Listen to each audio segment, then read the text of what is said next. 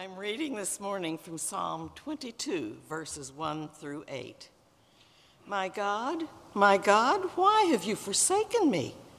Why are you so far from saving me? So far from my cries of anguish.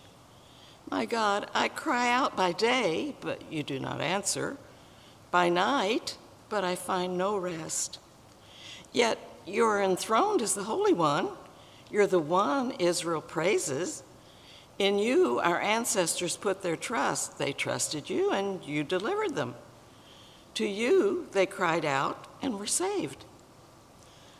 But, oh, and in you, they trusted and were not put to shame. But I am a worm, not a man, scorned by everyone, despised by the people. All who see me mock me. They hurl insults, shaking their heads. He trusts in the Lord, they say. Let the Lord rescue him. Let him deliver him, since he delights in him. This is the word of God for the people of God. Thanks be to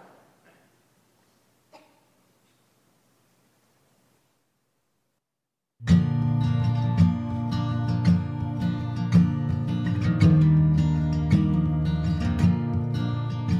There's a gray river of doubt between my head and my heart.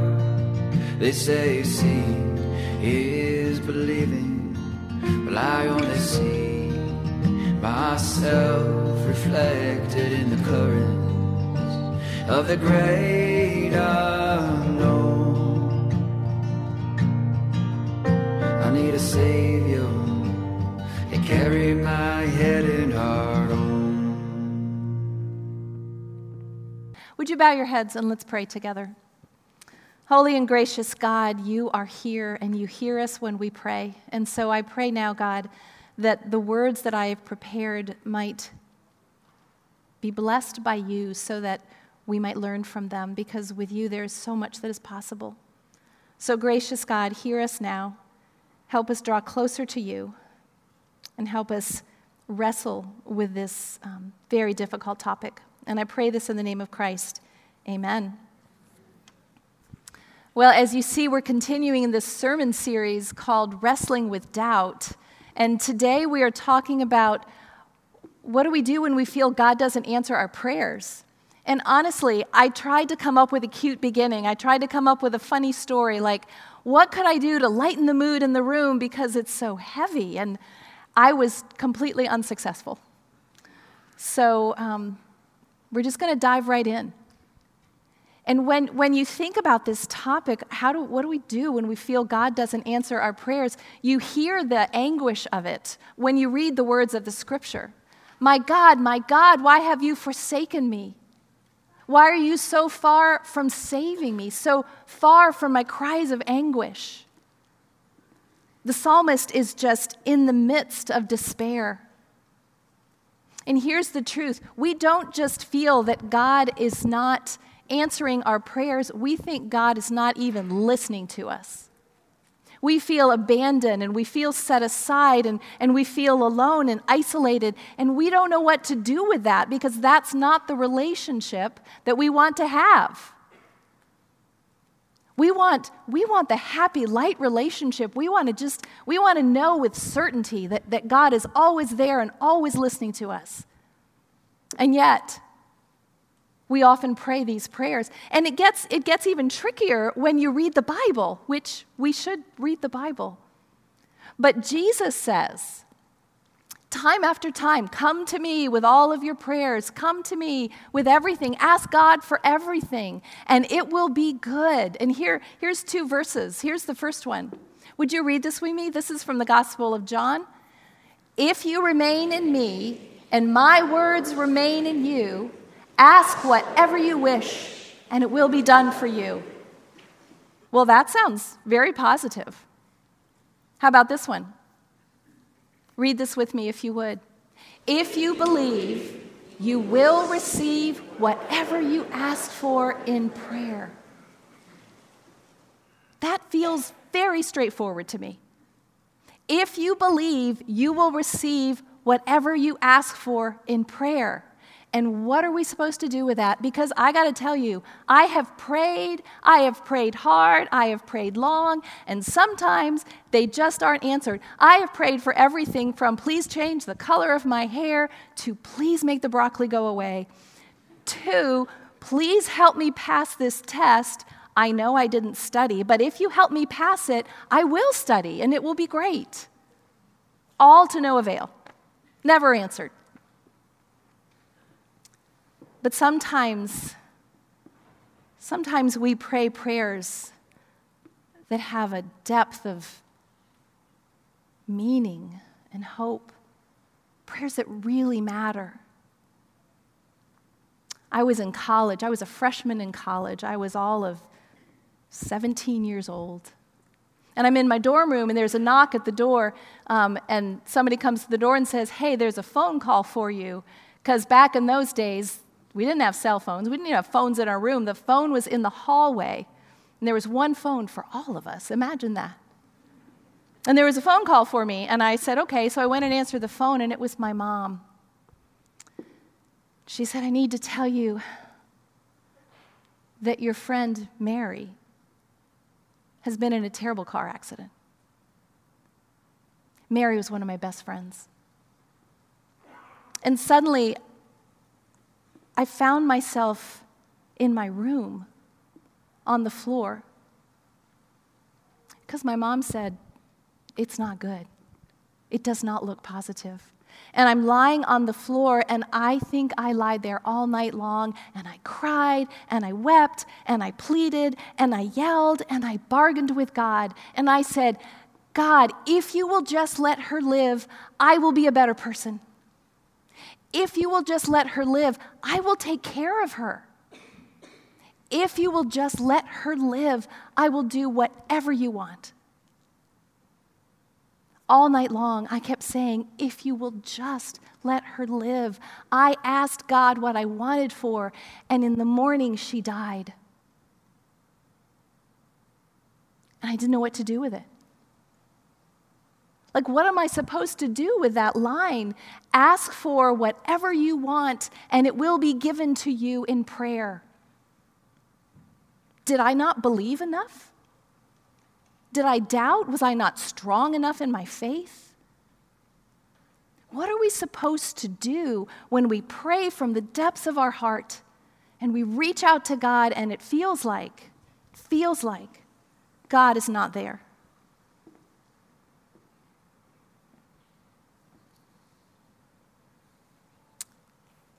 I didn't know what to do with that statement from Jesus.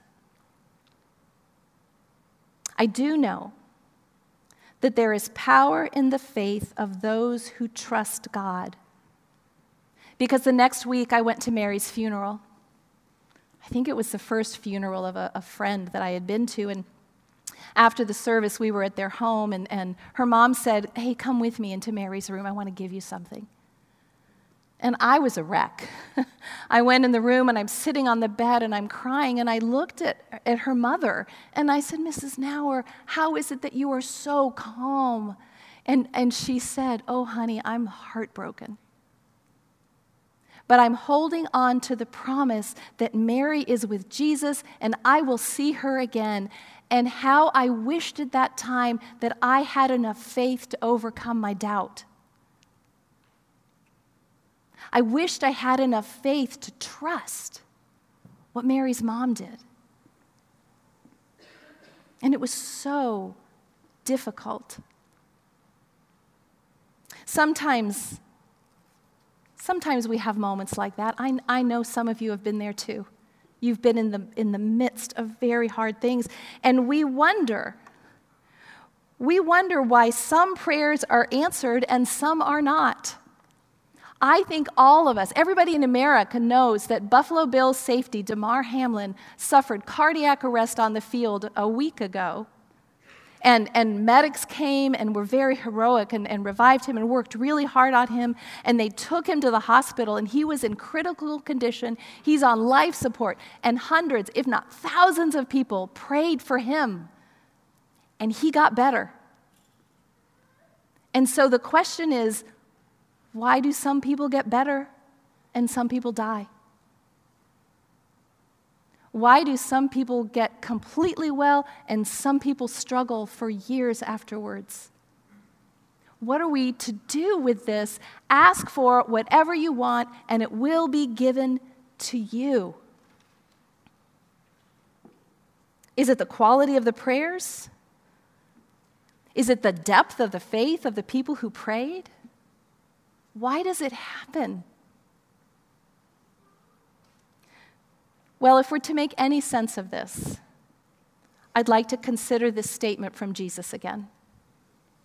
If you will believe, you will receive whatever you ask for in prayer. So the first thing that, that we want to talk about is that scholars will tell you that it is important to take sayings, verses from the Bible in the larger context. So you don't just look at a verse and pull it out and say, this is exactly what it means. We have all heard people who have done that and said, these three words tell you exactly what this means. You have to look at the whole picture. You have to look at the context of it. Any scholar, especially a biblical scholar, will say, look at the whole story, look at the whole chapter to see what it means.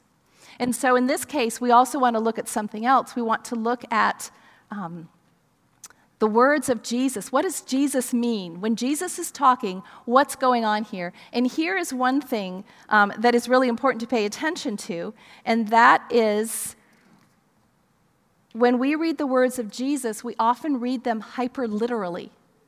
Hyperliterally. And I want to give credit right now. Adam Hamilton wrote this book called Why? Making Sense of God's Will. It is a fantastic book. I can give this much time to this topic. He gives a book. So um, it's, it's really, really good. Um, but so here's the deal. We, we read the words of Jesus. We take them hyperliterally. And what we should do is take them hyperbolically. You understand the difference between there. To read them hyperbolically means we take Jesus seriously, but not always literally. When Jesus, later on in this very chapter, he says, if you have faith, you can move mountains into the sea. Does he mean you can move a mountain into the sea? Or is Jesus saying, if you have the faith, if you will hold on to the power, you will be amazed at what you can do? Hyperbole allows Jesus to make a point quickly and sometimes shake people up. Think, I am so hungry, I could eat a horse. Could you really eat a horse? I think not. When Jesus says, if your eye offends you, pluck it out. Are you supposed to pluck your eye out? I don't think so. I think Jesus is trying to get their attention, much as we do with other people when we make these grandiose statements. He is being hyperbolic. So, and then when Jesus says, if you believe, you will receive whatever you ask for in prayer, are the words meant to be taken literally, or are they a hyperbolic statement inviting Jesus' followers to pray boldly and with faith? I think it's the latter. Jesus spent so much of his ministry saying, come, come to God, come to me, talk to me, be with me. Let me teach you what it means to have faith. Let me teach you how we can be partners in this. And then there's these um, well-meaning Christians who will tell us why our prayers aren't being answered. They're happy to tell you, people that are happy to tell you that if you prayed better, you would get more results. If you followed a certain pattern, you, you will do better, like you're filling out a form on Amazon and it will magically come to you. Some people will say, you're not loving Jesus enough.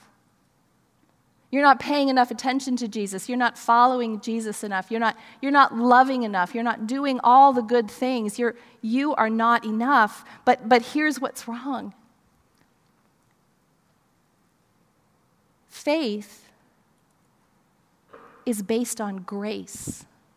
Grace is an unmerited gift from God, something that God gives to us freely. We don't earn it, we don't deserve it, and yet it is this gift of grace that God, who loves us unconditionally, will pour out on us.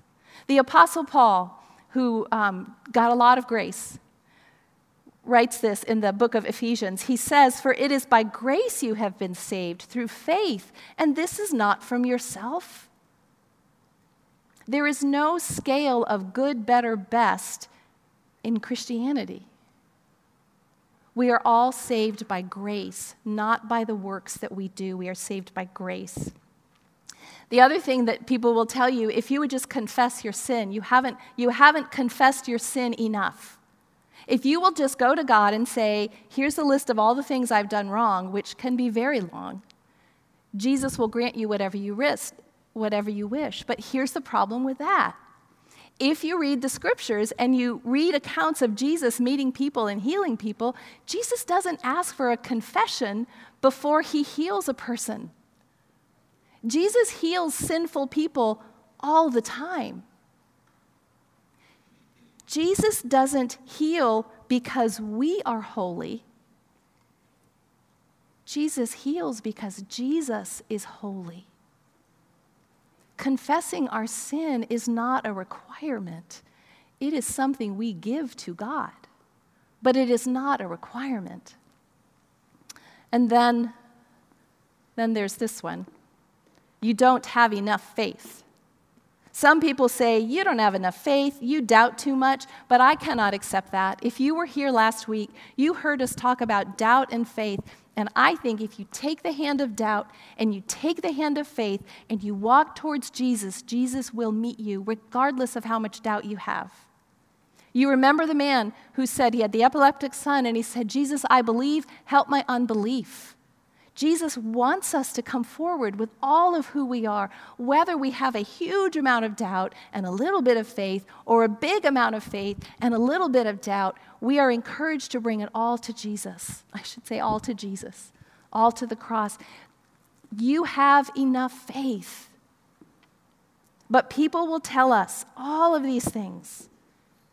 People will, will say, "You're not good enough." And when I hear Christians making these arguments, I have to manage my anger. I'll, I'll just confess to you, I hope it's righteous anger. I have been a doubter and I have been a skeptic. I ache for people who are deep in despair and are told they are not good enough. They are not strong enough. They are not healthy enough to, for God to hear their prayers. The God I believe in, the Christ I follow, would not interact in this manner. God wants to meet us in prayer. That is clear all throughout Scripture, from Genesis to Revelation. So, I think for just a few minutes, we need to consider, what is prayer? What is prayer meant to be? Many people think prayer should be this beautiful, flowery thing. God is great, God is good, um, or the, all of the memorized prayers, which are beautiful and good. Some people say um, to us, to Lauren or myself, they're like, "Oh, you pray so beautifully up there." Well, we've been doing this a while. We are professionally trained in this. We know how to pray, but so do you. There is no requirement that your prayers are beautiful and, and that you use deep theological statements. That, that is not what prayer is for. Prayer is meant to be an interaction with God. It is a relationship. The important piece of prayer is to be in connection with God, to, to meet God time after time. And that means you bring all of who you are. Every piece of you comes to interact with God. And I was uh, talking to Daniel Park, who is our pastor at, at Restoration Reston, and he's, he loves to look up the Greek roots of the word. And it's fascinating in this, because in the New Testament, in the New Testament, the Greek word for prayer, because the New Testament was written in Greek, the Greek word for prayer is, are you ready for this? Proseuchomai. Let's say that together. Proseuchomai. If you're really good, you get the in your throat. Proseuchomai. Try that again. Proseuchomai. Use that in conversation later today. But here's why I like it, because what it means is to exchange wishes. And you might read that and go, "Wishes? We don't wish when we talk to God." But, but listen to it. It means go to God. When we pray, we are telling God our wishes, hopes, and dreams. And At the same time, we are yielding our hearts to hear and receive God's wishes, hopes, and dreams for us. It is a two-way street. It is not a one-way street. It is a conversation. The psalm that you heard today was written by David, King David, the beloved king of Israel, and he is in deep trouble at this point. He is in grave danger, and he's feeling abandoned, and he says, "My God, my God, why have you forsaken me?" It's raw, and we feel like we've landed in the middle of a war, a desolate place. And David continues, "I cry out day by day, but you do not answer. By night, and I find no rest." This is King David, the beloved king of Israel, revered for generations. Everybody knows David made mistakes, and yet David continued to come to God, and David is feeling abandoned and lost, and he's teaching us in those words, just bring all of who you are to God. It's okay. David is feeling alone and angry. Here's the other thing. That's, he's not just feeling alone and angry. He is feeling despised, inadequate, and attacked. Listen to this. This is one of my favorite lines in the Psalms. "But I am a worm and not a man, scorned by everyone, despised by the people. All who see me mock me. They hurl insults, shaking their heads." And the question for today is, how do we hold faith in the midst of doubt? How do we offer that prayer to God and trust that God is with us? In working on this sermon, I realized what this weekend was, and all these things were coming across my internet feeds, and tomorrow we celebrate the birthday of Doctor Martin Luther King Junior, a man many of us revere for calm courage, unerring perseverance of justice, his commitment to faith. But if there was anyone who knew what it was to be despised by others, scorned and ridiculed, surrounded by enemies, it was Doctor King and all of the civil rights leaders that, that have gone before us and still go today. They dedicated themselves to the pursuit of freedom for all people. How is it? How did they hold on to their faith when time after time it seemed their prayers were unanswered? There are pictures of Doctor King and, and other civil rights leaders, marchers, as they were about to cross the Edmund Pettus Bridge. And they're praying together. They are holding hands, and they are praying. And then they march across the bridge, and they are met with physical violence and verbal violence. And I'm fairly certain that they didn't pray, "Oh God, help me be met with violence. Help me be met with beatings and tear gas and dogs. Help me be thrown in jail." I don't think that's what they prayed. And yet they continued to pray, and they continued to have faith, and they continued even though their prayers felt unanswered. And so I did some more digging, and I'm like, did Doctor King doubt? And I found this sermon that he preached in Montgomery, Alabama. It's during the, uh, the, the, the Montgomery bus boycotts. And it's in the second month of it, and it's getting really hard for the people because this was a This was a very difficult thing that they did. And in this sermon, he's preaching to Dexter Avenue Baptist Church in Montgomery. And in this sermon, Doctor King reveals his own struggle in the midst of despair, and he says, "There are times that I get despondent and wonder, is it worth it? But then something says to me deep down within, God is able." And that is the work of prayer. To acknowledge our despondency to God and to remember that God is still present. King David does this in this psalm. He, in Psalm twenty-two, even as he's feeling forsaken, he, he acknowledges God. He says, "My God, my God." Not some random being, not yours, but my God. "You are my strength. Come help me."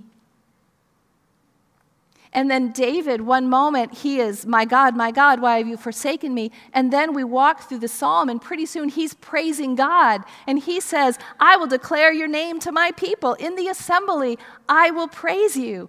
David is in prayer. He is proseuchomai. He's exchanging wishes, and he's listening to God. And it allows him to move from despair to faithfulness. But that feels too easy to me. Can I be honest? When I read the Psalms, I'm like, my God, my God, why have you forsaken me? But I'm so happy. It's all good. And that asked me, I, I always ask this question. I've, how long did it take to write the Psalms? Like, were they written in one sitting? Did they happen in one sitting? Or possibly, possibly, did Did the psalm start here? My God, my God, why have you forsaken me? And there's despair and there's heartache. And then you struggle through it and, and you wonder and you work. And then after some time, you get over to here and say, and yet, God, I will praise you. I will trust in you. As someone who does a lot of writing, it takes me a very long time to get from here to here. And I wonder if the psalmist did the same thing. You see, we, we read them. We read them and we get the finished product, and I wonder how many days did it take him? How long was he in the desert? How long did he feel abandoned by God, and how long did he stick with God?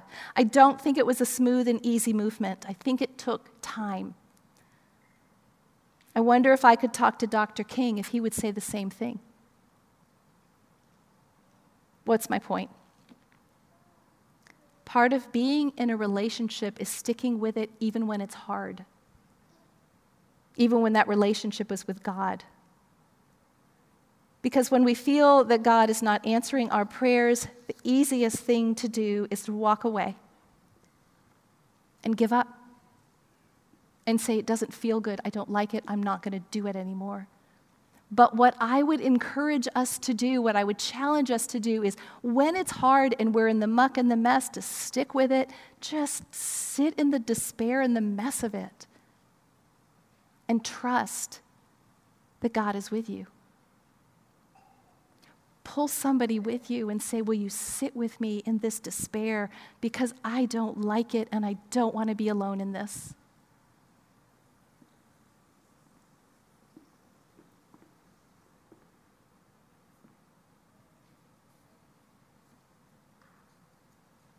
This is the part of faith that is so hard because we want answers and we want to feel good and we want to leave suffering behind and we want to always stand in victory and triumph.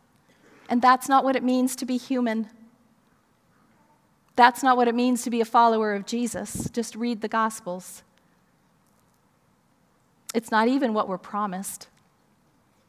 One of my favorite verses in Scripture, and it's odd that it's a favorite because it's so hard to embrace, is this. It is, um, in this world you will have troubles, but take heart. Do you know what comes next? I have overcome the world. In this world you will have troubles, but take heart. I have overcome the world. And again, you could, in this world I'm having troubles, but then it takes time. Take heart, I have overcome the world. I do take heart. There is not a season of life when I wonder what my friend Mary would have been like. I wonder what she would have done with her life. She was this incredibly talented musician. And I wonder what she would have been like. And I look to God and I say, why? Why? And I have no answers. But I take heart because I do believe that God has overcome the world. And that is what we are called to do and to be. We are called to be here in the mess and just to walk through it and, and to work towards this place where you really can take heart. So today, I, I don't have a thing for you to do. I don't have a list for you to follow. I don't have a task for you to go do. But I have an encouragement for you.